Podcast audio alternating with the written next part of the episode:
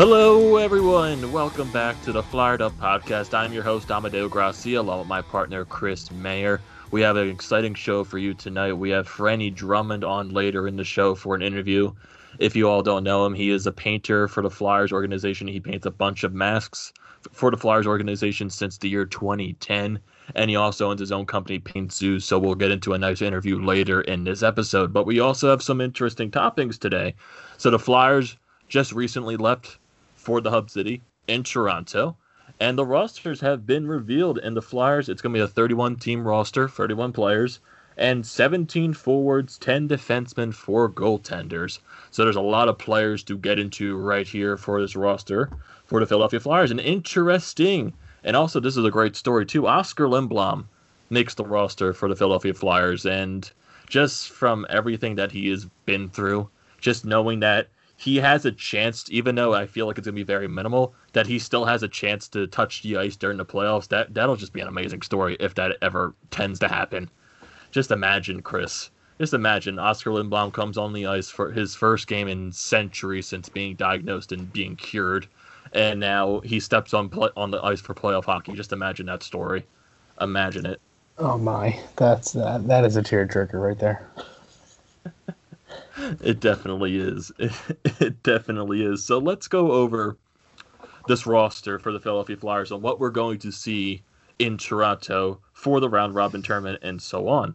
So we have this we have the 17 forwards right now on the 31 man roster. So we have Andy Andreoff, Nicholas Aube-Kubel, Connor Bunnaman, Sean Couturier, Joel Farabee, Morgan Frost, Claude Giroux, Derek Grant, Kevin Hayes, Travis Konecny, Scott Laughton, Oscar Lindblom, Tyler Pitlick, Michael Raffl, Nate Thompson, James Van Riemsdyk, and Jake Voracek to round out the forward group.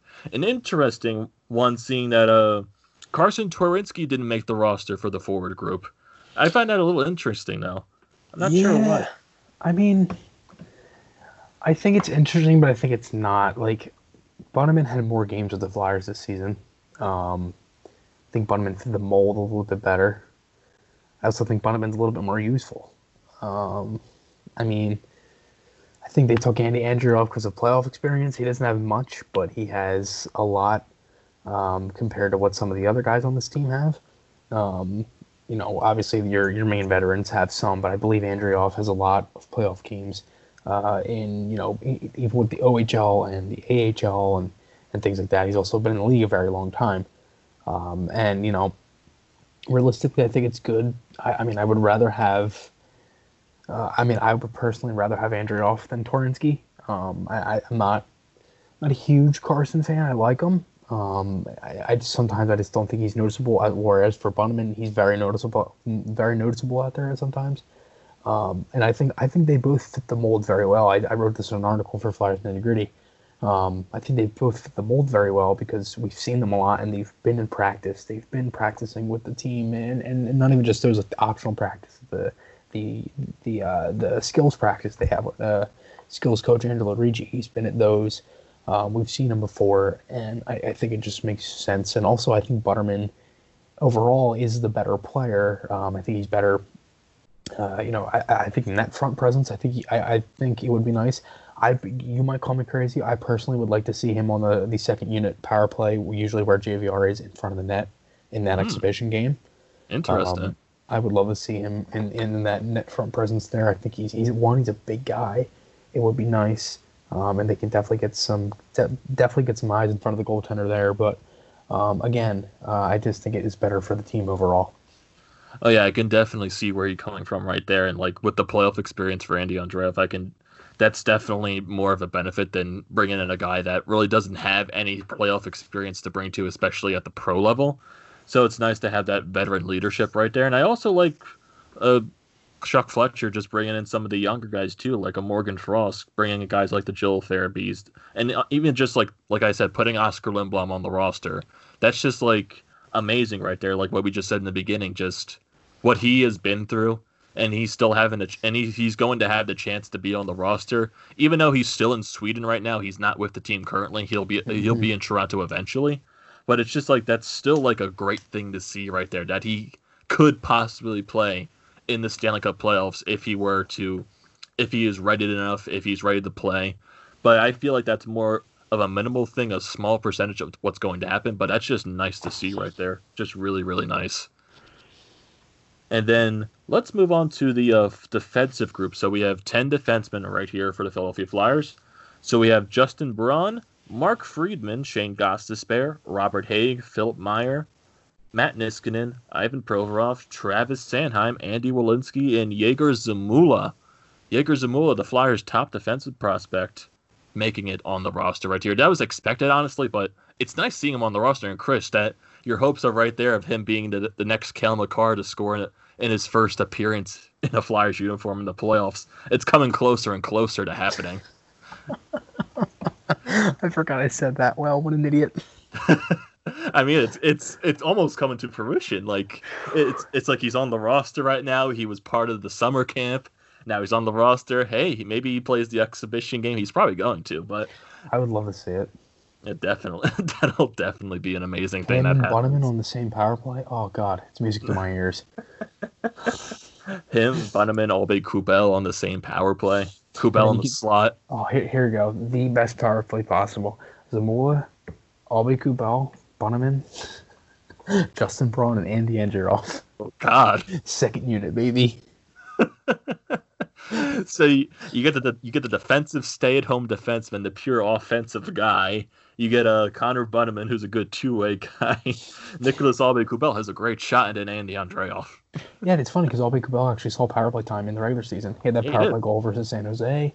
Um, and he was kind of in that in that uh, I, I I still call it the Brayden Schenn spot because that's really where Schenn was in the power play in the slot. Yeah, uh, Schenn, along with, Schenn, along that's with, the Schenn and Hartnell spot, honestly. Yeah. Mm-hmm. Um, and we also saw a little bit of Coots in that spot. Um, definitely. So it, it's definitely good uh, to see that. And again, I love Aube Kubel. like I'm really excited to see some of these guys, and I think what's going to help the Flyers is their third and fourth line. I think that's going to be the biggest key to them uh, dominating in these games. I think they have so many good lines and so much depth that I think the way that their third and fourth line is constructed, it's really, really going to help them in these playoffs, and it's going to it's going to give them an edge uh, in, in those minutes where you kind of need guys to eat up minutes, and they're going to have skilled guys out there. I mean, guys like Pitlick and Grant, um, as I said, Aube Kubel, Michael Raffl, Connor Bunnaman, uh, and you know, and and it's funny. I, I almost just said Aube Kubel again, but uh, even still, it's like you know these are guys that are very skilled guys. They've they've played with each other for a lot. I think it's going to be one of the biggest keys to the Flyers having success in these playoffs. Uh, definitely, and like going back to Aube Kubel, it's like it's just like it seems like so common in like recent teams that have won the Stanley Cup. They always have that guy that's on the bottom six pairing that can always come in clutch and scoring playoff goals like when they need to. In 2018 for the Washington Capitals, you had Devante Smith Pelly, and he scored the game tying goal against the Vegas Golden Knights to win the Stanley Cup. And then you had last year Pat Maroon for the St. Louis Blues. He scored the game seven overtime goal against the Dallas Stars. Like it seems like teams like that win the Stanley Cup, like what you were saying, Chris. Like you have the four lines that you can roll out. You always have those depth guys that can go out there and chip in a couple points right there. I feel like a guy like possibly a Nicholas Aube Kubel, even maybe a Tyler Pitlick, could be one of those dark horses that are in the bottom six roles of the forward core that can be a a scary force out there and maybe chip in some points when you really don't expect them to. Yeah, definitely and that's I think that's the biggest that that's like the biggest thing for me is that they have so much depth. I mean, I listen. We say it all the time. I know we've I said it so many times. We I'm there. You've said it so many times, and we've talked about it off camera. But man, it just amazes me how much depth that is, and that right there reminds me of the trade deadline and what the Flyers did. no, basically, and I, I, I hate I don't want to like bring up like old subjects and stuff, but you, basically trade an AHL lifer and a pick that isn't really useful in a fourth. Uh, well, I shouldn't say that. It's a it's a it's a lesser known pick for someone you can get a good spot, um, and you know you, you basically give that up for a guy that fabulous penalty killer. He fits the mold, and then a guy like Nate Thompson. Um, he's also a veteran. He's been in the league around a long time. He's bounced around a lot of teams with playoff success, or excuse me, not playoff success, but teams that have gone to the playoffs, and he's been brought to teams for playoff runs. So th- that's huge for the Flyers, and I'm excited to see those guys too. Oh, definitely. So let's go to the four goaltenders that the Flyers are going to be bringing over to the hub cities in Toronto. So where the Flyers are going to have Brian Elliott, Carter Hart, Alex Lyon, and Kirill Ustimenko. So we all know the whole situation with Carter Hart. He's fine right now. He's ready to go for the exhibition game. And we, uh, Chris, it's going to be a half-hat split for the uh, exhibition game against Pittsburgh. It's going to be Carter Hart playing half, and Brian Elliott playing half. Am I, am I correct on that point? Yeah, I would have to think that probably Hart gets the first two periods, and then Elliott would get the third. Um, that's usually how they do it. I know they've done it in the preseason where like Elliott, I believe the one game versus the Bruins, um, Elliott got first and second, and the Lyon got the third.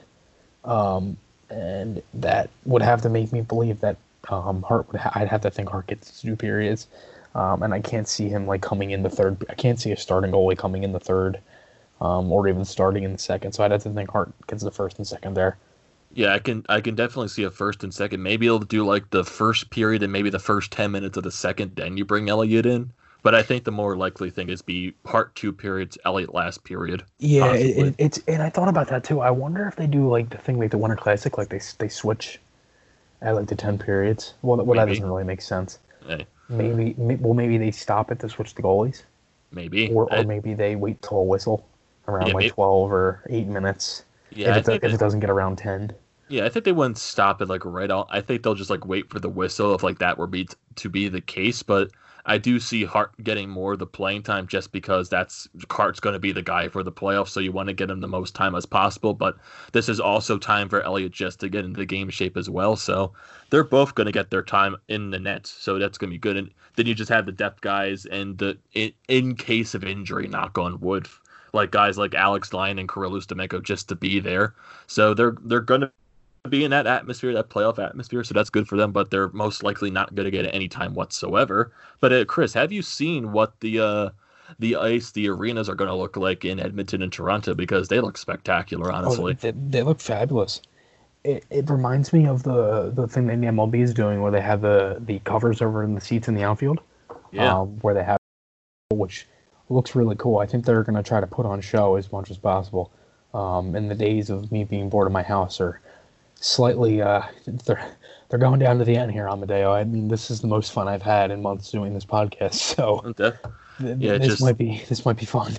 And I like and I like what they're doing at the center ice logo too. They're putting the Stanley Cup there That's instead sick. of instead of just like putting the standard like Stanley Cup playoff logo. Like they just literally have the cup coming out of the middle, which is nice. And then they have the word 2020 like put across from it, so that's nice right there. And then they have a ton of scoreboards everywhere too.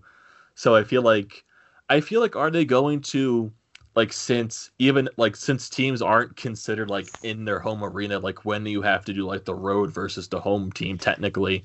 Like will the scoreboards and all that stuff the, the chants and stuff will they favor whoever is considered the home team they said think? that all 24 teams have specific chants um, for them. So like if the flyers go on a power play i'd have to think they probably have a recording of lou nolan lou nolan saying the PECO power play and all that stuff um, I'd have to think that would be sick if they did. Um, I wonder if they use goal horns. Um, they, it would be cool to see the Flyers goal horn. Um, I know that I know they did when they went over to Czech Republic. Uh, they had the goal horn for both teams, I believe, right? The Blackhawks had their goal horn, right? Yes, they did. Yeah. So, and I know they do that usually. Um, I'd have to think they do. Uh, I mean, I, I couldn't see them well not having fans regardless, but then not using goal horns would just I think that would make it really odd. Oh, that'll um, be weird too with no fans. The goal horn's gonna be insanely loud without well, the fans well, to drown it out. that is true, yeah. Because usually before you do the goal horn, you hear that you hear all the fans at one time go, like yeah. like you hear it, like especially on TV, like you hear it right before, and then it just erupts with the goal horn and everything. It's great. Yeah, uh, but I, would have just, to think that they use goal horns. Yeah, it's just like silence, and then you hear the blast of the horn. I can't, I like, I can't understand what the players like. Don't jump for a second because it's so loud.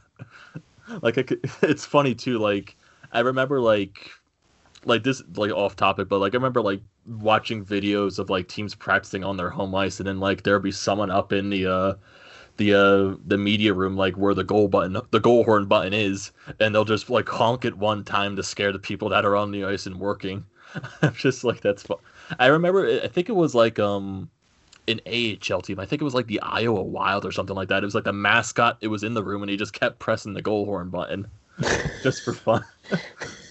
And it's funny. Like that reminds me now of the Phanatic today walking around Oh. the, the first base. Uh, it, it's it's funny. That's definitely funny, and it's fun too because just we're we're now in the zone where sports are coming back. The Phillies baseball regular season just started. The Sixers are in their exhibition games currently, and the Flyers are going to be playing on on Tuesday. So we're right in the middle of it. As angry I am as a Phillies fan right now for that terrible loss by the Phillies today. It, it, it, this is what we wanted. This is what we asked for. We just we wanted sports back. So if you're a Phillies fan, you're gonna expect frustration. This is what you wanted. And, and it's just oh god that i don't want to go off on a whole other tangent about the phillies. I did that on my youtube channel earlier today which i got a just got 100 subscribers on. So i'm i'm not i'm almost near you chris near your your 400 plus subs but i'm catching up to you. Yeah, slowly but surely.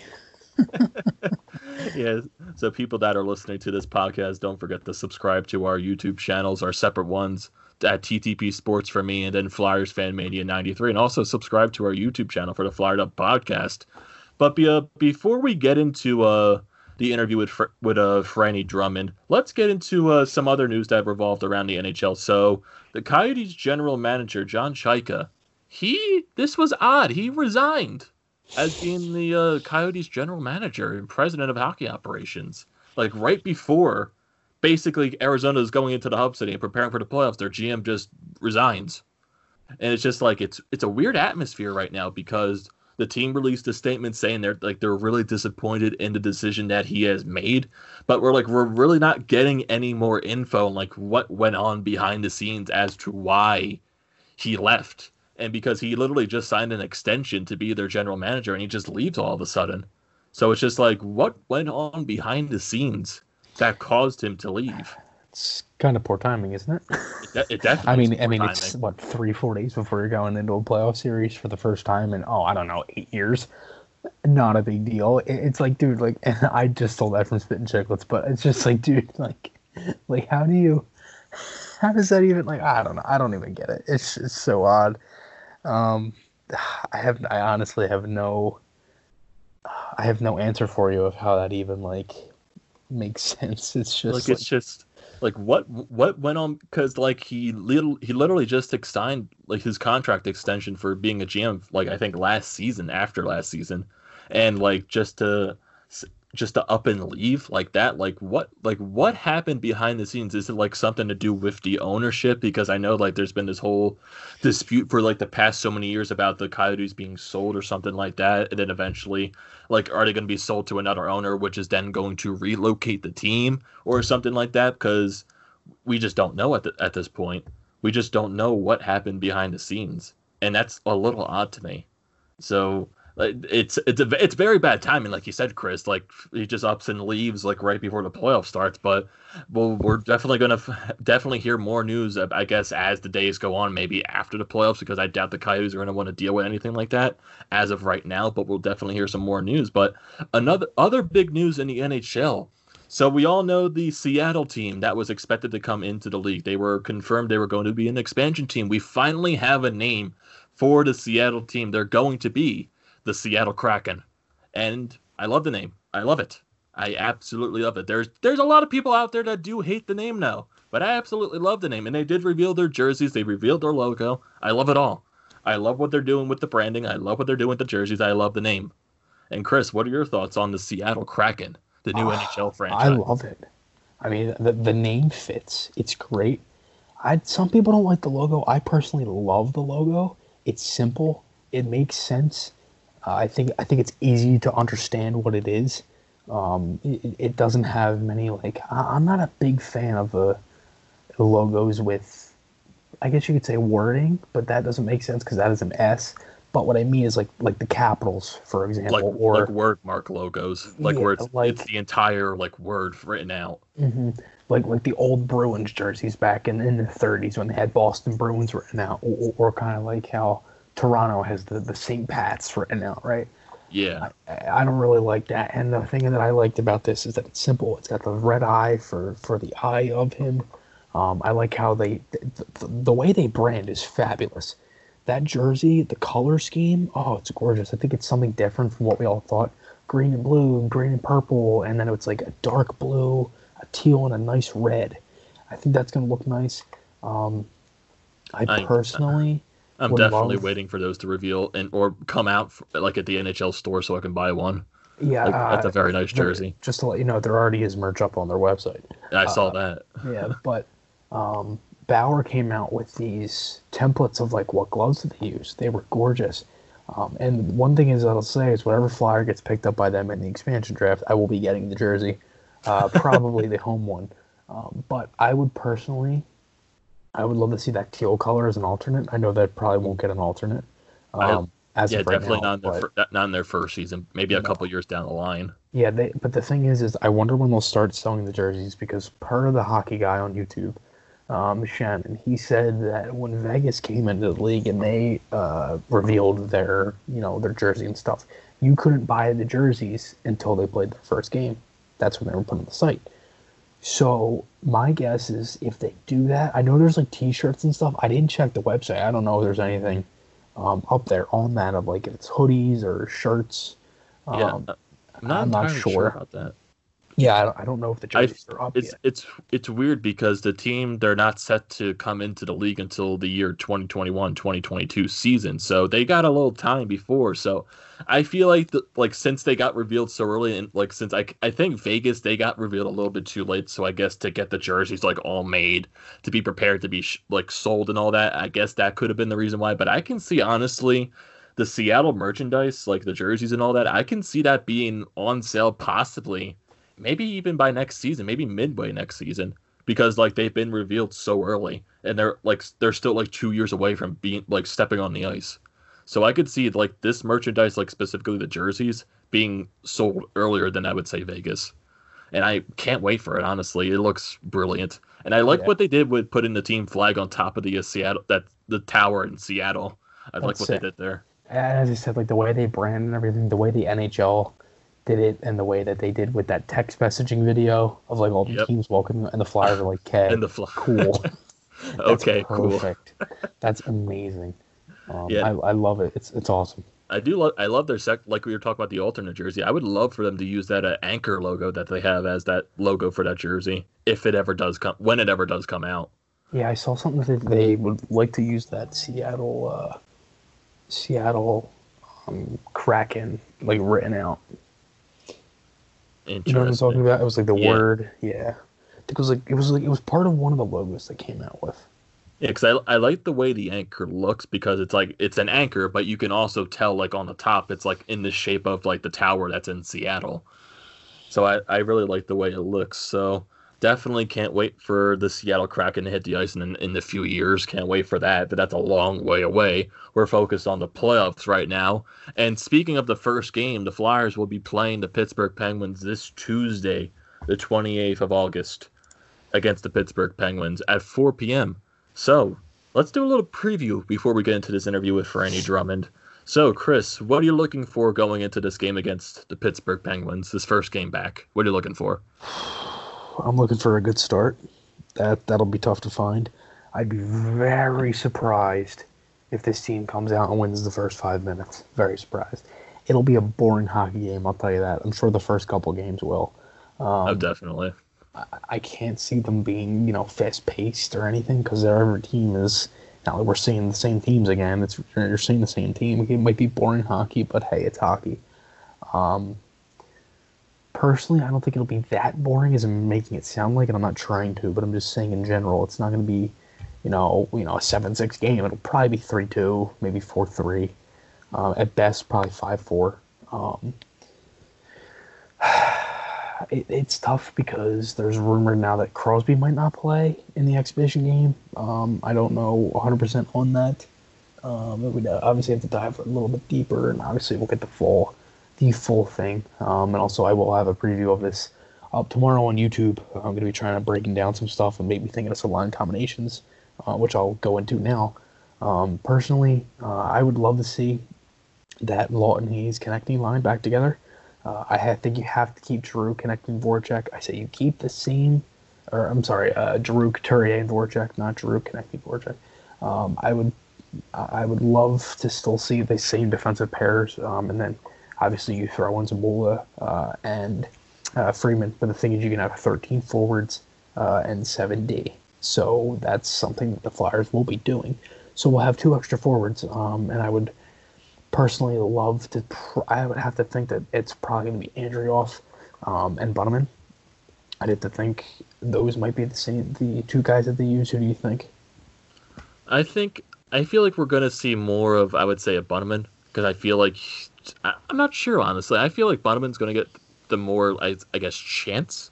I'd say Andreoff's more going to be that guy that's just on the bench, maybe for the experience, the the veteran leadership type of guy. Mm-hmm. I feel mm-hmm. like Alain Vigneault is going to give Bunnaman more more of a chance, just because I think he wants him to get the get that experience mm-hmm. in the like in that playoff atmosphere. Even though it's only an exhibition game, he wants him to get his minutes. Yeah, it's funny because when I, I just said that I completely forgot Morgan Frost was on the, the forward roster, so I apologize if, any, if anybody's thinking that I'm a total idiot right now and I forgot Morgan Frost.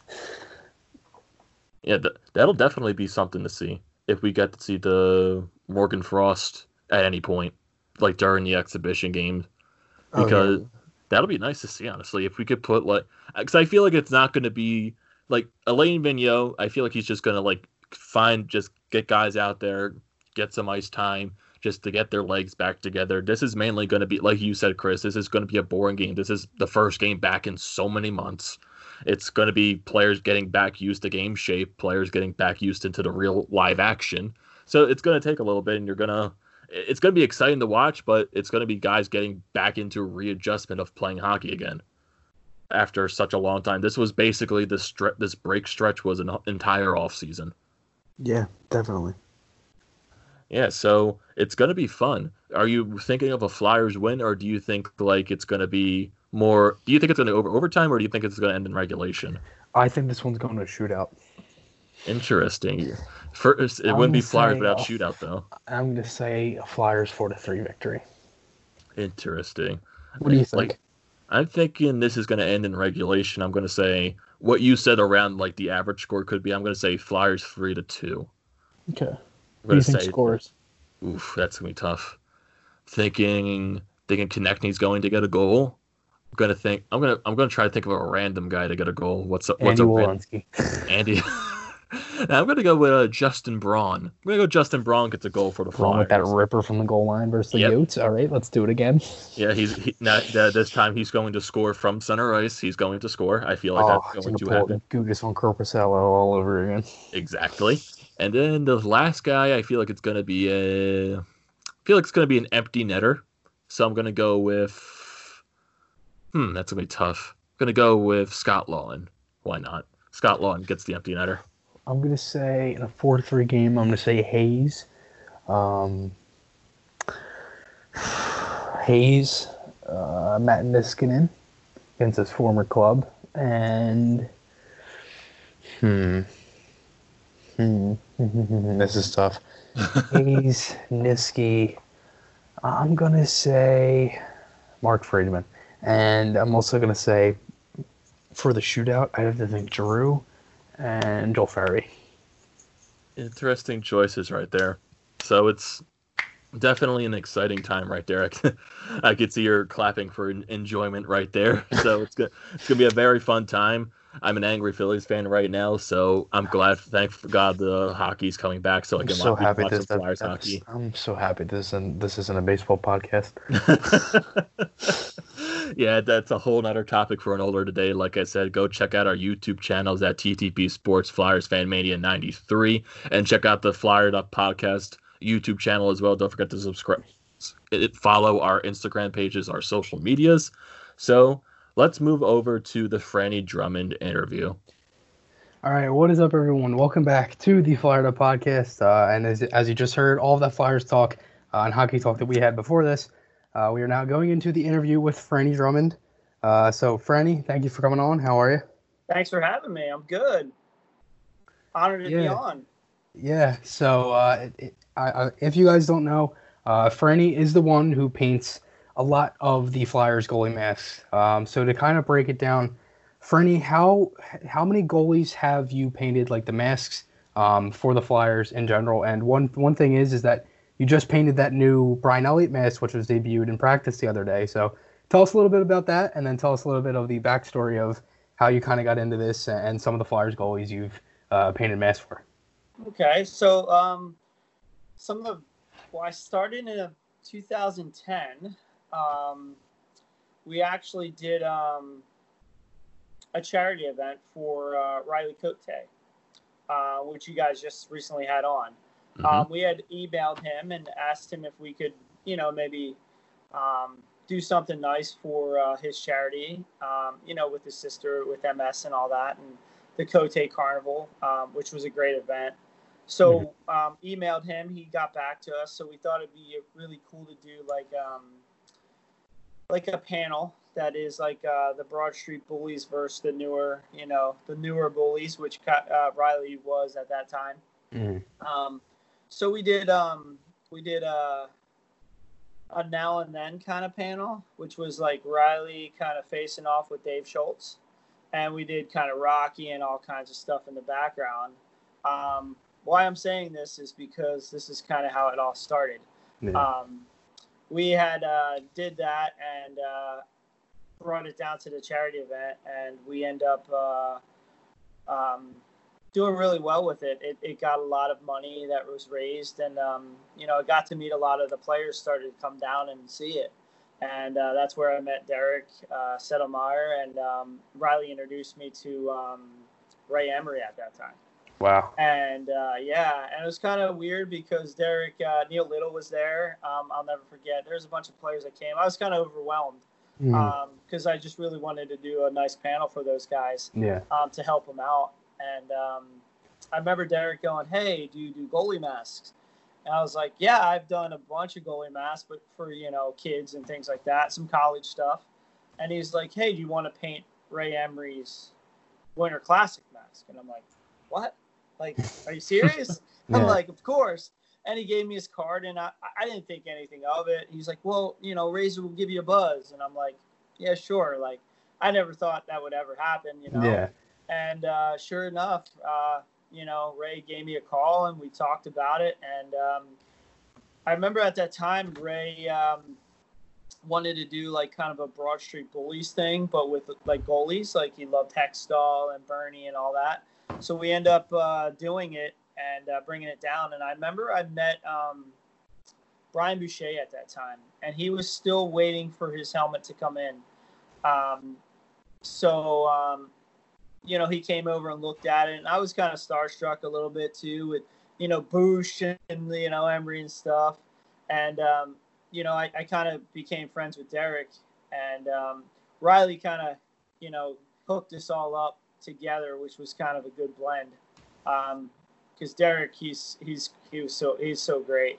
Yeah. And uh, you know, so energetic. Just you know, his whole family's hockey, and uh, it kind of started from there. Um, I remember like um, maybe two days after or the next day, Bush actually called me and said, "Hey, I got my helmet. I don't really like it. Would you would you paint me a helmet?" Mm-hmm. And uh, I really want to go back to what I had with the jet fighters you know, when he had the jet fighters on there, and I said, "Yeah, well, let's do it. Let's let's get it done." And that's when they uh, kind of started their run. You know, um, for some reason, which was kind of weird, is uh, we did Emery's, and then Emery, you know, Emery and Bush kind of got hurt um, when they were on that Florida road trip. And uh, I remember, I'll never forget this. Is uh, Derek called me up and said, um, "Hey, I need you to paint me a mask. I already ordered it." uh, should be there tomorrow, and it's right around Christmas time, and we have the, you know, um, Winter Classic coming up against Boston. So I was like, well, who's our goalie? He's like, well, Michael Leighton. And I go, Michael Leighton? Who's that guy? You know what I mean? Like, I knew I knew Michael Leighton um, just from like you know the the um, you know AHL and stuff like that, and uh, he's like, yeah, he's like Michael Leighton wants to, uh, or he's wants to get a.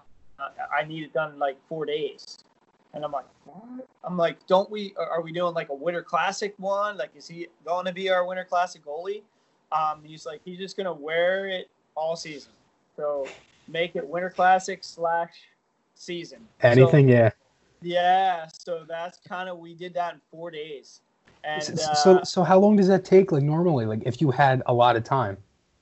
like Carter Hart's and those guys, um, it really depends on like the, the Carter's takes a little while. I know um, Mason, Mason took a while. Yeah. Um, we've had to pull some all nighters because, um, you know, if he didn't play well or whatever, you know, um, you know, sometimes he, you know, he, you know, goalies, um, you know, it's the equipment or whatever. So, you know, there was a lot of times that we uh, end up. Uh, Derek gave me the late call and said, "Hey." I need a new one. We need a new start. Let's do something different for Mace. So we would redo something else, and it was fun. I mean, it's always like a challenge. Um, uh, no joke. Um, we actually had this helmet ready for um, Elliot once. I mean, I think I only had to literally just do the back plate and add a little touch ups. Um, but he drew a picture for me, and he's like, "Listen, we're we're playing so well." um, I'd really like to do something like this. And he sent me a picture. That's kind of funny because I still have it. It's kind of, you know, colored in with, you know, crayons. And, and I'm like, he's like, can you make this cool? And I'm like, absolutely. He's like, I really want to dominate the orange color on this. And um, instead of like, he's, you know, loves Felix Potvin mask. Um, so I drew one up with the whole eyes with the Felix. And he's like, ah, I kind of want the antlers in there and you know the whole moose thing. I'm like, absolutely, whatever you want to do. Yeah, because he's Um, always had the- moose on the back plate. Right. Yeah. Yeah. Because he came in to Philly, um, and he had his logo and everything ready. You know, Mhm. like the it says it's like a BE at the chin that we always put on, but if you look at it close, it's actually 37. If you look at it really close. Yeah. Um, so he actually came in with like he had a, like a designer to make up his logo and all that. That's so it's- awesome. Yeah, it's pretty cool. So he came prepared. Yeah. So, so out of all out of the, out of all that, and then starting with the Flyers, how did you first start getting into actually painting them like the masks themselves? Um, well, I went to art school in Miami. Uh, Mhm. I was always a goalie, believe it or not. I played since I was four years old. So You still um, play today? I don't. I, I play defense. Figure. um, but I kind of I, I got accepted to Southern Maine. I used to go to Cap Raeder, um, but you know I'm giving away my age. But um, Cap was the only goalie school that was really out there, um, and I got picked up by Southern Maine. Was there, and it was a D three school, and you know me and my dad went up there and looked at it, and I'm like, God, it is freaking freezing up here. So I'm like, am I gonna be a goalie?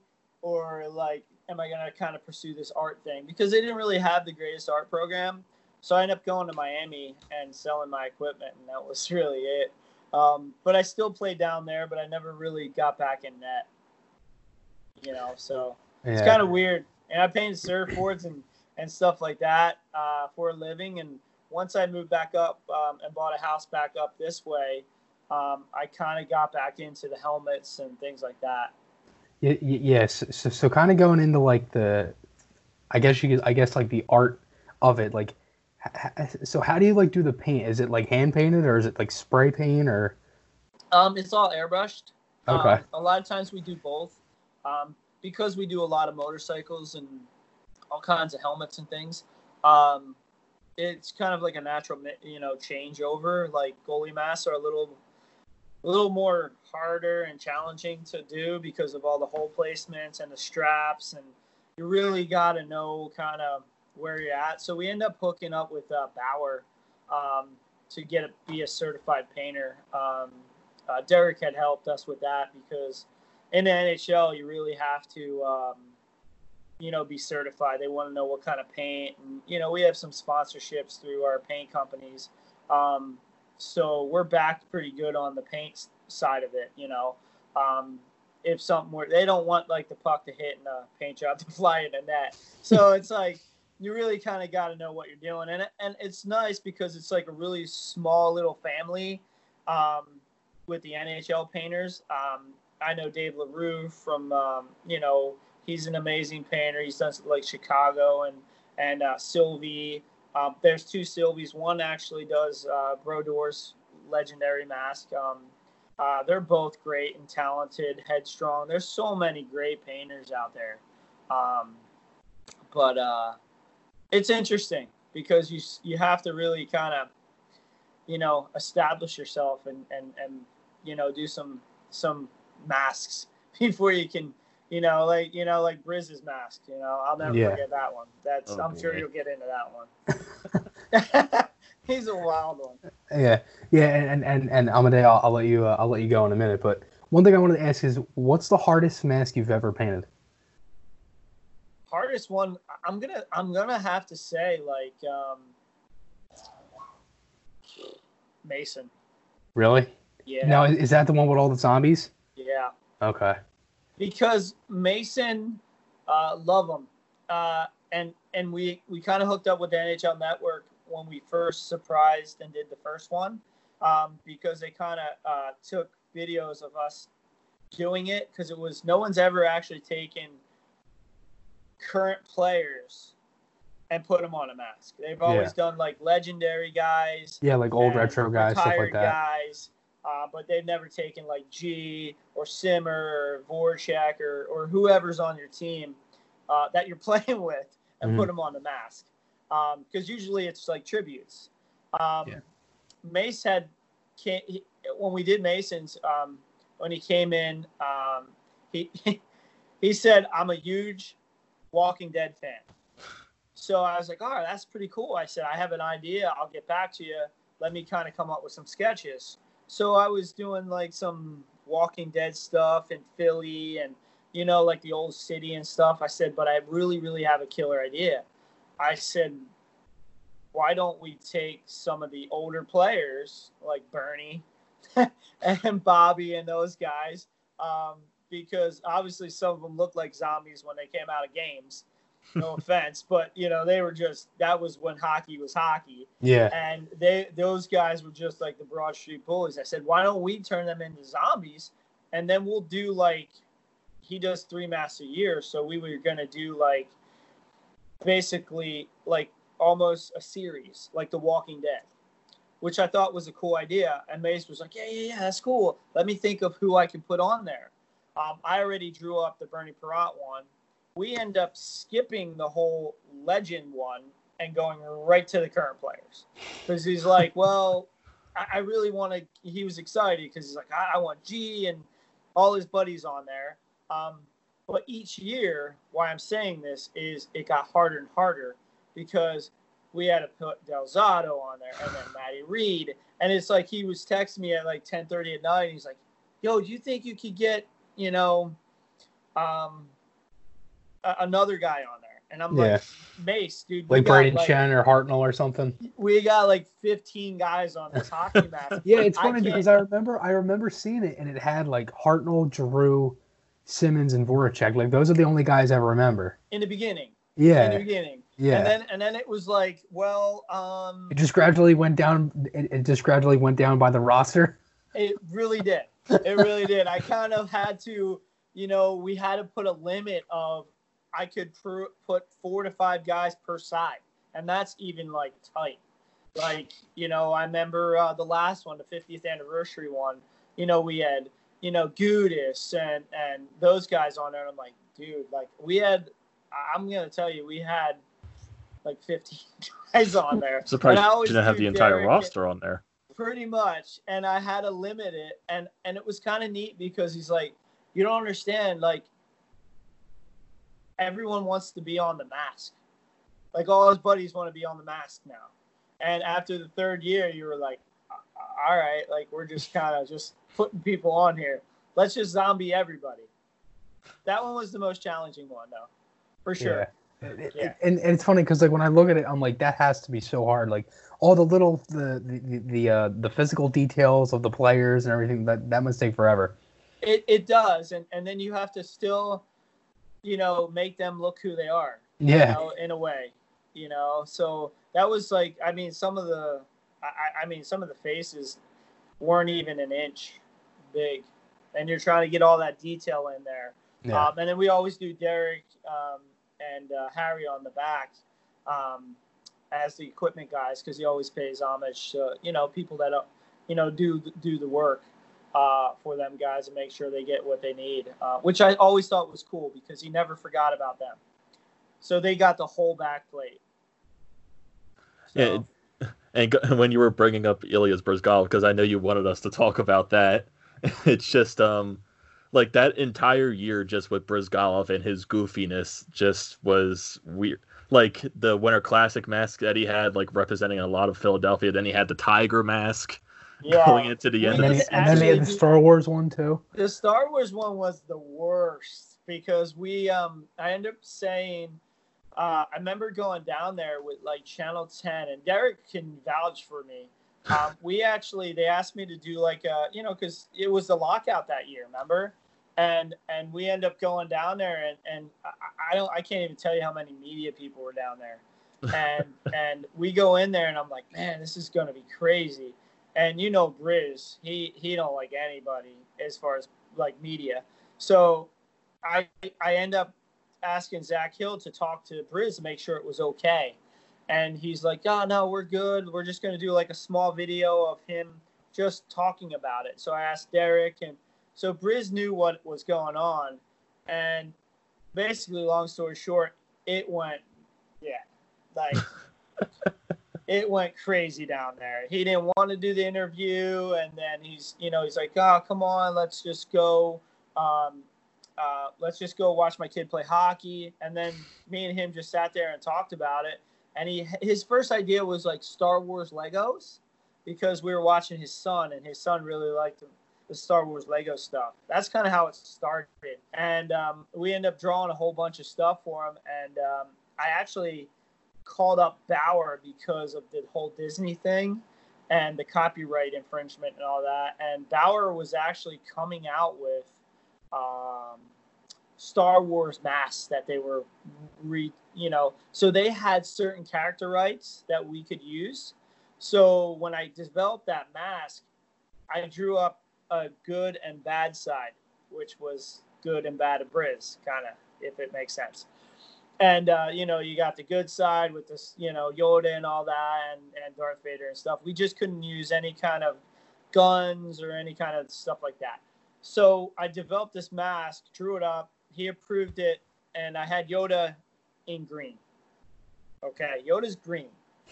He told me that we're not green, Franny. We are not green. We are not the Minnesota Wild.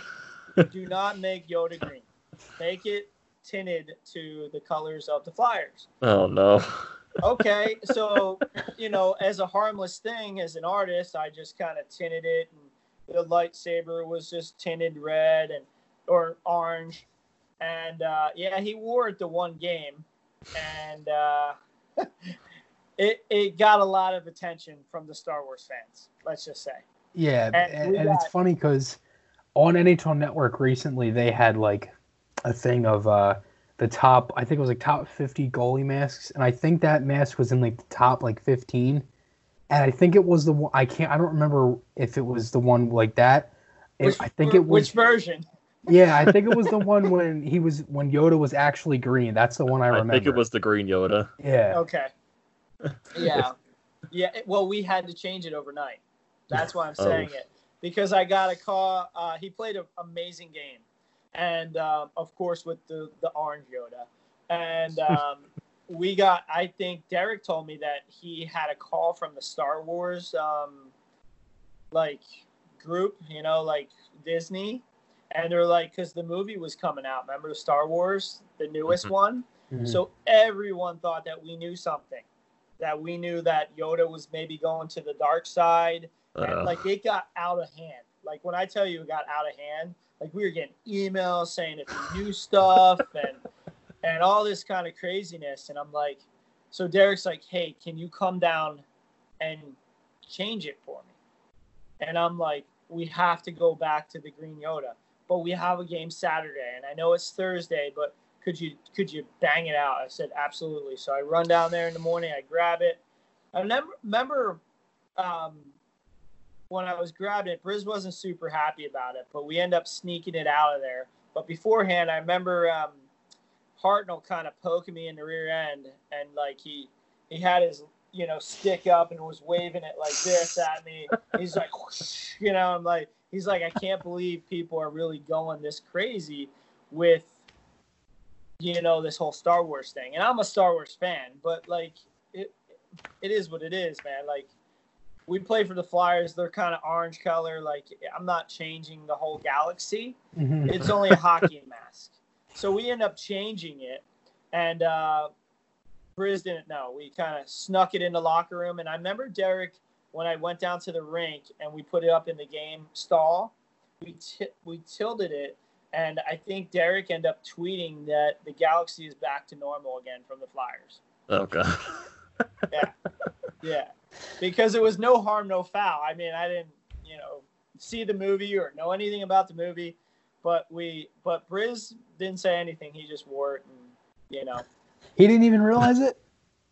I I think he did, but who knows? I mean, I, I don't really know and it's because he it's didn't funny. call me about it. He didn't call me about like, hey, my mask is gone. You know, uh, if he wanted to wear it, I think Derek told him. I said we really have to change it because of copyright infringement. Um, and it it only took me pretty much overnight. Um, but we dro- we dropped it off uh, Saturday morning. He had a, a one o'clock game, I think, against the Caps or something. Now, how difficult is that for like since you're going for the whole Star Wars situation? How difficult is that with copyrights for players that maybe like want specific characters on their mask, like Carter Hart does with the Venom and the Carnage? Like how difficult it is to go through copyright? a lot of times um most of the times like like dave art and those guys will do masks and they'll do legos and stuff they don't really bother you um as far as that's concerned i do uh throw a couple um pictures and stuff to bauer because it is uh you know advertising through bauer i think um i think a lot of times with with me i usually try to get their approval first um and make sure it's okay because it's their mask um, because they're going to get hit first, you know. So they're pretty good. I mean, we're not like duplicating it or selling it or mass producing it.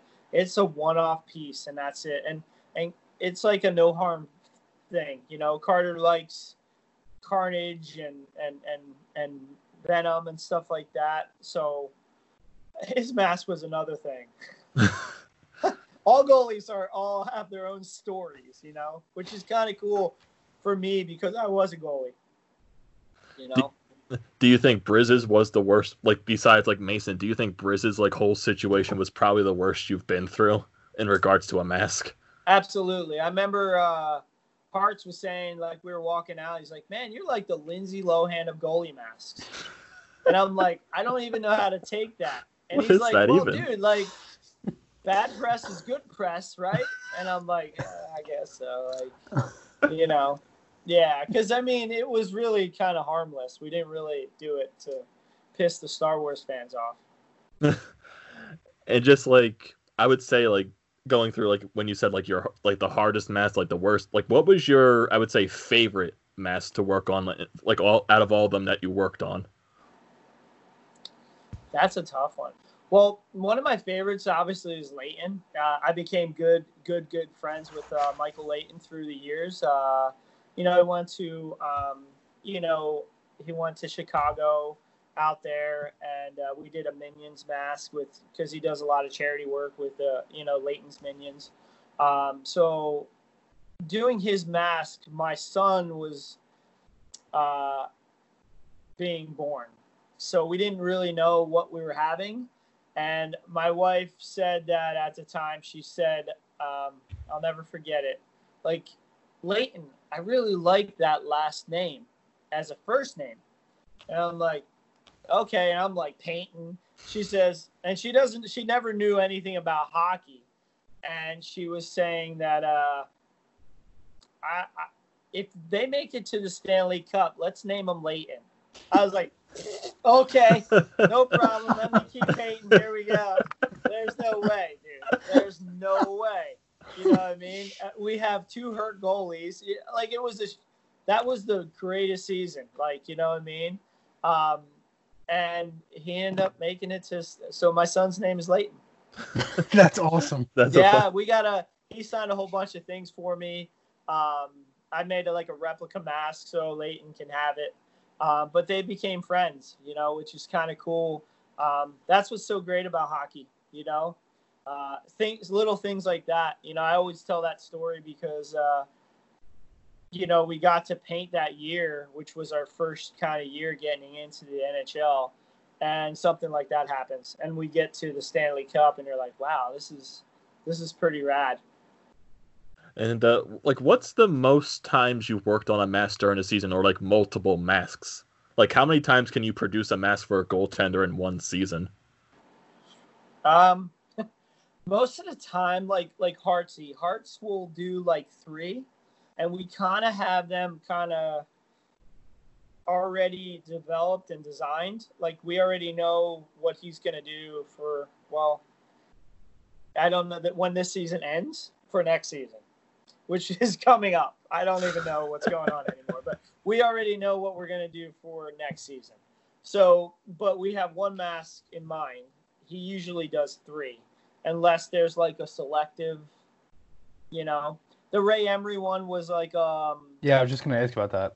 yeah, the Ray Emery one was a last minute one because we thought that um, we had the extra third mask, and I said, "Well, what do you, what would you like to do?" Because he wanted to do the all orange kind of carnage mask, and and it's the first time I've ever I did uh, the first time I worked for Hearts was um, his um, Canadian team last year and we did some quick ones right away for him. Um, and that was kind of like our starting of our, our, relationship because I think his other painter for some reason quit and wanted to do something else, like art wise.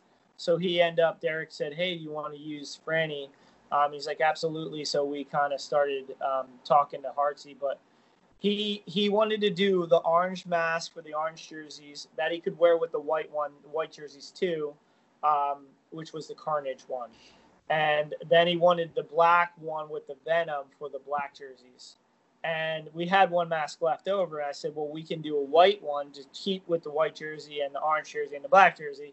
And he says, well, let me kind of come up with something for that. And that was really his idea. He, um, I was a big Ray Emery fan. I love the guy. Had a great relationship with him.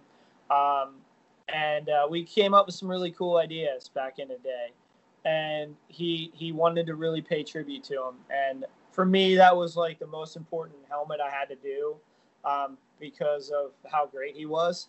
Um, so so that's kind of like you know he he does three. Some guys do like two. It really depends on the goaltender. Uh, I know Devin Dubnyk, we do Doobie, and he'll do two, uh, most likely third maybe if he he's like, hey, I got this one beat up a little bit. Can you throw a third one in? So Bauer will send it to us. Yeah, I was going to ask you about that too. Like, we all know that you do like a lot of goalie masks for the Flyers over the years, but are there, like you said, just said Devin Dubnyk, like, are there any other players around the NHL that you work with the artwork for for their masks, or is it just like a small few? A small few. Um, I was doing a lot. Um, it's more of like a recommendation. I don't really try to push unless they get recommended. Like Devin will text somebody. I, have done like um, Tuukka Rask, believe it or not. Really? Yeah. Uh, he wore one of our masks, which is crazy. I have a picture of it. Uh, he wore it for like two games, I think, and he got shelled.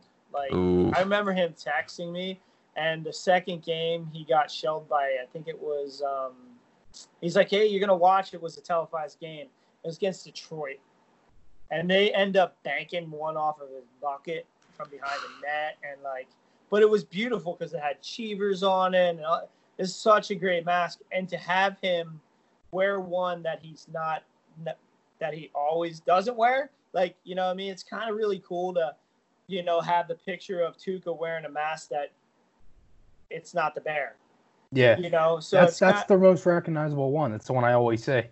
Right, right. So we have one that he wore for two games, I think it was.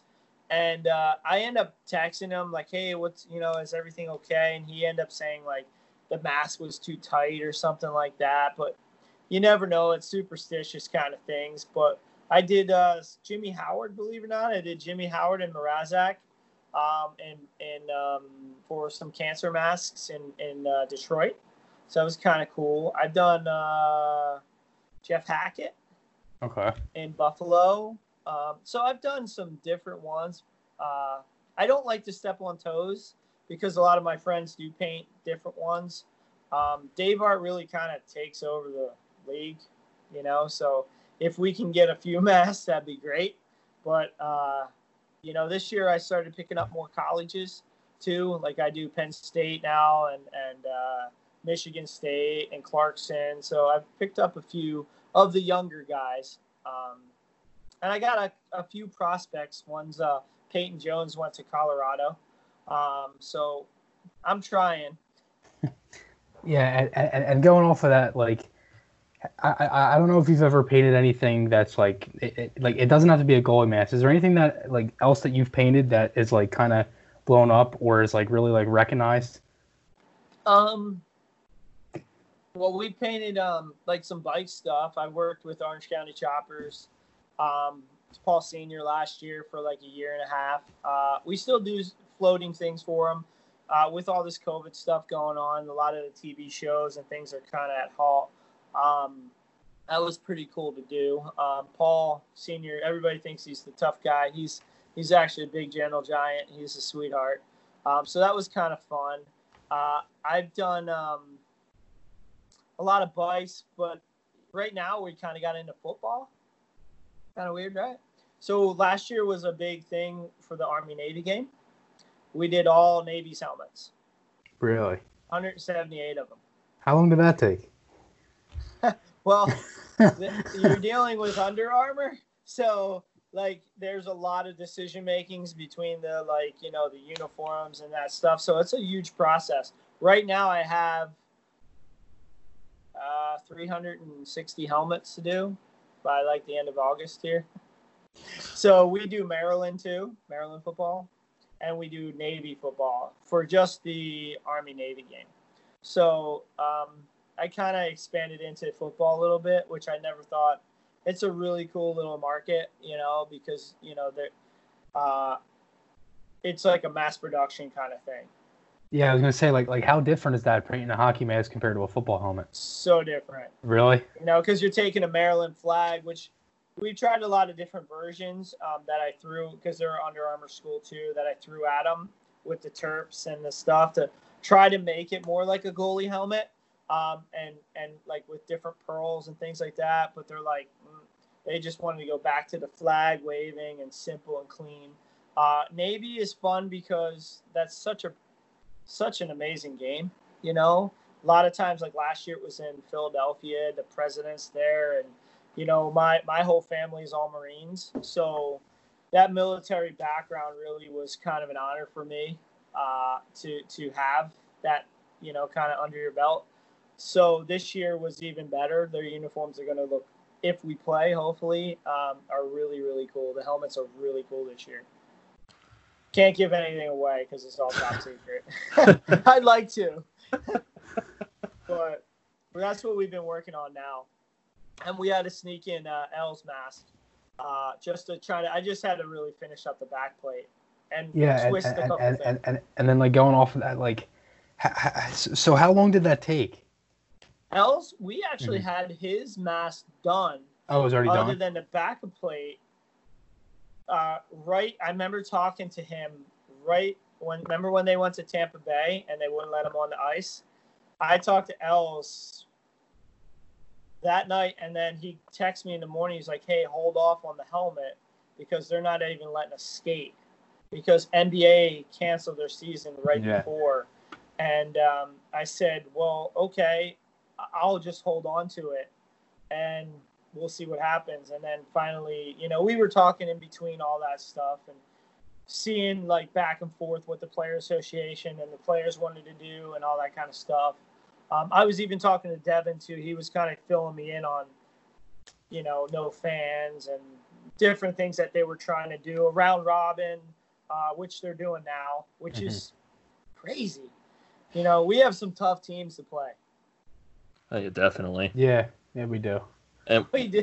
We really do. Yeah, You know, now his Hart's. I, I haven't seen. Is he okay? yeah, he's yes, okay. he is okay. Okay. Um, yeah, they said he had uh, minor back spasms. Um, Okay.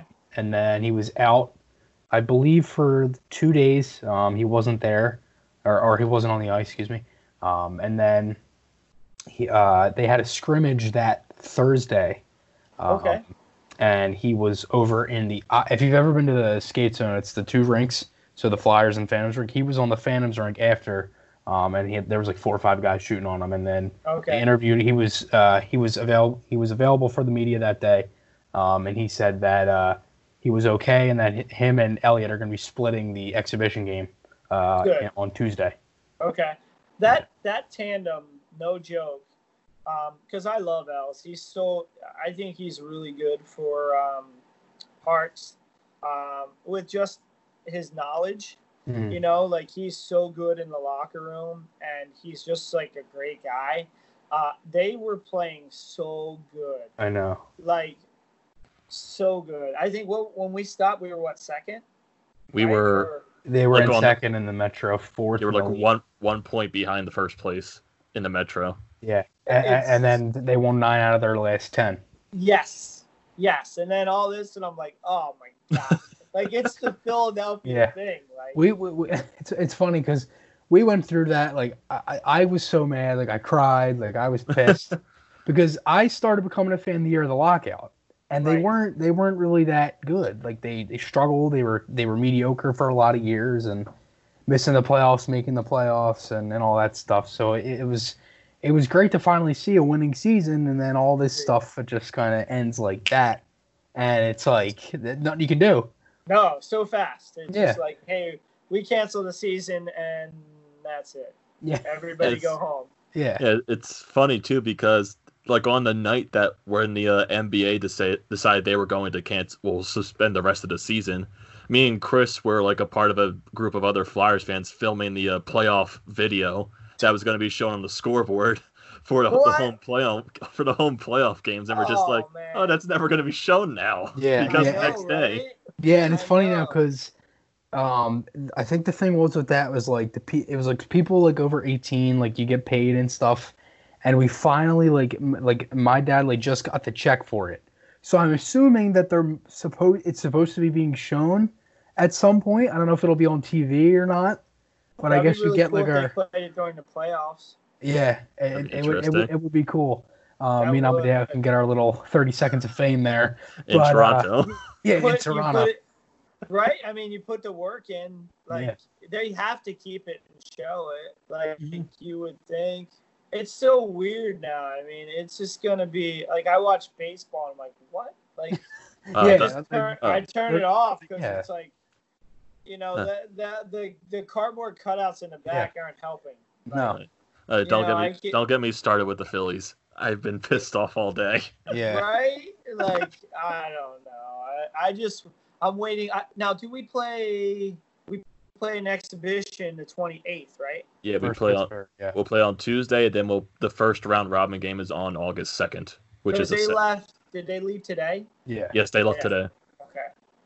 Okay. And everything's based out of Toronto, Yes, it is. For the East, yeah. The West is in Edmonton.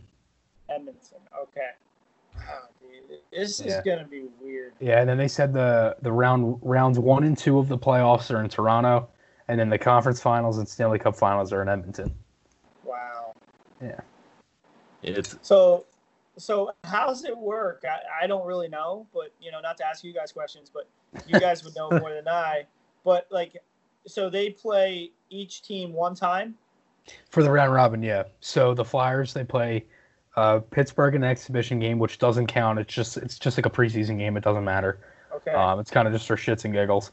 And then the round robin games, um, it's for reseeding. So the one through four teams, which was by points, it was Boston in first. I think they had a hundred something points. Uh, Tampa was in second. Uh, the Capitals were in third, and the Flyers were in fourth.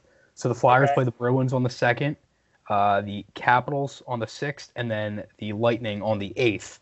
Um, and then what they do is that that goes by regular season rules, uh, which is um, the fi- the five minute three on three overtime and a shootout, and it's also by points. So two points if you win, zero if you lose, and then one uh, in overtime or shootout if- if you lose. So say like the Flyers get like I don't know four points, and you know everybody else gets like five and then two and, or maybe like three, Yeah. then they'll be filtered in there. It's kind of just like you reseed yourself by points. So the Flyers were already in fourth, and they and they can do no worse than four. So it's basically just like a win-win for them. Okay. Okay. I was worried. I don't know how that was working. Um, so basically, they would play any of those teams for, and then then they go into like just five games. Yeah, so the way it's working out, so the round robin and the qualifying rounds are going to be played at the exact same time. So the Flyers, they have their automatic bid into the first round since they're in the fourth place in the conference. Okay. So they have to wait. So it's going to be the round robin tournament. They'll play their games. They'll reseed each other. Then they're going to have to wait to see what teams come out of the qualifying round. Okay. Okay. That makes sense. and And then- then, are they just going to stay five Yes. games, not seven games? Every round for the first round of the Cup final is all seven games. Oh wow! So they're doing Yeah, the seven qu- games. Okay. The qualifying games are going to be best of five. So basically, like with the round robin, just kind of take it as like they're finishing the regular season. And then when they start the 16 team playoffs, then that's really the playoffs. Okay. You get what I mean? It's, Yeah. it's, it's hard See, to understand. Yeah, there's a lot of things to get to get around. I, we were confused too um, at first because it was like, well, who do they play in the round robin? And then he was like, well, they'll play Boston, Tampa, Cap, the, and the Capitals. I'm like, I'm such an idiot because I had no idea, and it's confusing. Yeah. Um, and then they did the thing with the draft lottery, which is just a whole mess too, um, of who gets like the number one overall pick. Uh, I don't know if you saw that, but the number one overall pick uh, for this year's draft, it's a team that they don't know who it is yet. It's one. It's one of the eight teams that loses in the the uh, the The playing qualifying rounds. round. Yeah. And then the I- I- way that yeah, it's it's odd. the way that's going to work. So after the qualifying rounds and the round robin is done, they're going to have another draft lottery Mhm. to basically pick out of all those teams who lost who gets the first overall pick. So And they already had one. there. Yeah, they already had one for uh, I think it was eight through eight through one, Yes. And then they're gonna have another one for for uh, fifteen through- through nine, Yep. and then the number one. Wow. It, it's nuts. And I personally think that they did it to add a little more of a spin-off to the uh, the playoffs. And the thing is too is that the Rangers they play Carolina, and the Rangers have Carolina's first round pick from a trade, so the Rangers could beat the Hurricanes, move into Yeah. the 16 team playoffs, and then have a 12.5 percent chance of getting the number one overall pick because all the eight teams have the same number chance. It's 12.5 to get the number one pick, so they all have the same chance. Dude, that's crazy. Yeah, Yep. so like Pittsburgh can get it, Edmonton can get it, and, and, and it's Oh. and it's it's teams that like don't need it, like the Penguins with Crosby and Malkin, the Edmonton with uh, obviously McDavid, Draisaitl. I mean, it, it's nuts. It's crazy. It's it is. It's very very crazy. That, that is that's a different story for another day. yeah, it is. I, I'm sorry to get off topic, but I was just Mhm. I was curious because um, I haven't watched a lot of TV, but I was wondering like you see it pop up, and I'm like, all right, I'm just waiting for hockey to come back. yeah, And I, I was looking at that, and I'm like, why are we playing these 14? Like I don't get it. Like and then well, see now you know. now I know. Now you know. So now I'm more pumped up for hockey. So Yeah, yeah. and, and the game on Tuesdays at four o'clock. Oh yeah, that's right. Yeah, that's that's- against Pittsburgh, right? Yep. Yeah. Yeah. Okay. And the, the Bruins one's at three, and they didn't say the other time for the Caps and Tampa yet. okay. And the funny thing too is the the Flyers and Penguins are the first exhibition game out of everyone else. Oh, this is the first hockey game we get to see Flyers Penguins. Wow. And then there's three games at night. It's uh, Flyers Penguins at four, Toronto Montreal at eight, and Edmonton and Calgary at ten thirty. That's a lot of hockey. Definitely is. And then the I think the next day, uh, there's games at I think it's 12, 2.30, 5, 8.30, and ten, or ten thirty, something like that. There, there's all throughout the day. Okay. Wow. Yeah. That's It- a it- it- lot to me, it goes from They're like, cramming everything in. They yeah, are. It, it, it, it goes from no hockey to basically you getting sick of it because it's on all the time. Yep. Yep. It's and, it's and basically hopefully they stand up to the the, the true test. You know, yeah. it's a lot of Yep. hockey for them. it's, And, it's and speaking of that too, like, so, so how are you thinking? Like, you think that you think they have a chance? Absolutely do. Yeah. If if they can if they can, I don't know. I mean, that's a lot of time off. So you know, mindset and like when you get into a groove, if they can get back into that locker room and, and feel that same groove with each other, absolutely. Anything can because happen. they, you know, they they they were just they were machines. Yep. You know, I didn't care what goalie you put in. it didn't matter. Like. Els was like lights out, and Yeah. like usually you'll have like a, you know, which goalie for in Flyers history, which goalie is going to be the best goaltender. but with with Els and the way they're playing, oh man, tandem, it was it was the best tandem in the league. I feel, you know, they just bounced off each other like like anything. You know, if one was really playing good and he would play two nights, the next one would give him a break and play three nights of like spectacular hockey. So I, I feel super confident, honestly, but I'm a black and black and orange guy, so you know I, I could care less about any other teams. you know, uh, so I think so. I hope so. It just sucks because if we win the Stanley Cup, then we can't even walk down Broad Street. Uh, We'll all be wearing masks. yep. Yeah. Hazmat suits and everything. I told don't Amadeo a long time ago that I have my my beach chair reserved on Broad Street whenever this happens. And then wearing a hazmat suit at the same time. Yeah, I'll be wearing a an orange, a spray painted, uh, and, and this is good because now maybe you can paint my, my hazmat suit. See, done. There you We go. can do it. We'll paint it up like gritty. yeah, that's that's totally fine. I I I don't know what's gonna happen. I'm kind of curious. It's like anything that in today's like world, it's like let's see what happens. Yeah, You know, no one knows about COVID. No one like let's just figure out what's gonna happen and let it go. Like let's let this hockey team, you know, gel and get back to where they need to be. It just sucks for those guys, honestly. You know, Yeah, definitely. it definitely. really does. And we've Yeah. been saying like the one team that catches fire throughout the like at the start is going to be the team that's unstoppable. whatever team gets some momentum. I, I agree whoever totally. wins is going to remind me of the 2016 Penguins because that team Oh, hit momentum in March and never looked back, and they were phenomenal. And they basically just steamrolled through everybody, and they won the cup. And then they Yeah. followed it up again the next year. I know. I well, let's not go there. But yeah, I I just uh, I was just talking to Dudnik, and uh, it was like a month ago or something, or two months ago, and he was saying that it's it's going to be hard as a goaltender because I asked him like, you as a goaltender, you coming back, what is it going to be like? You know, to be that goaltender with no fans, no crowd, nobody yelling like you suck.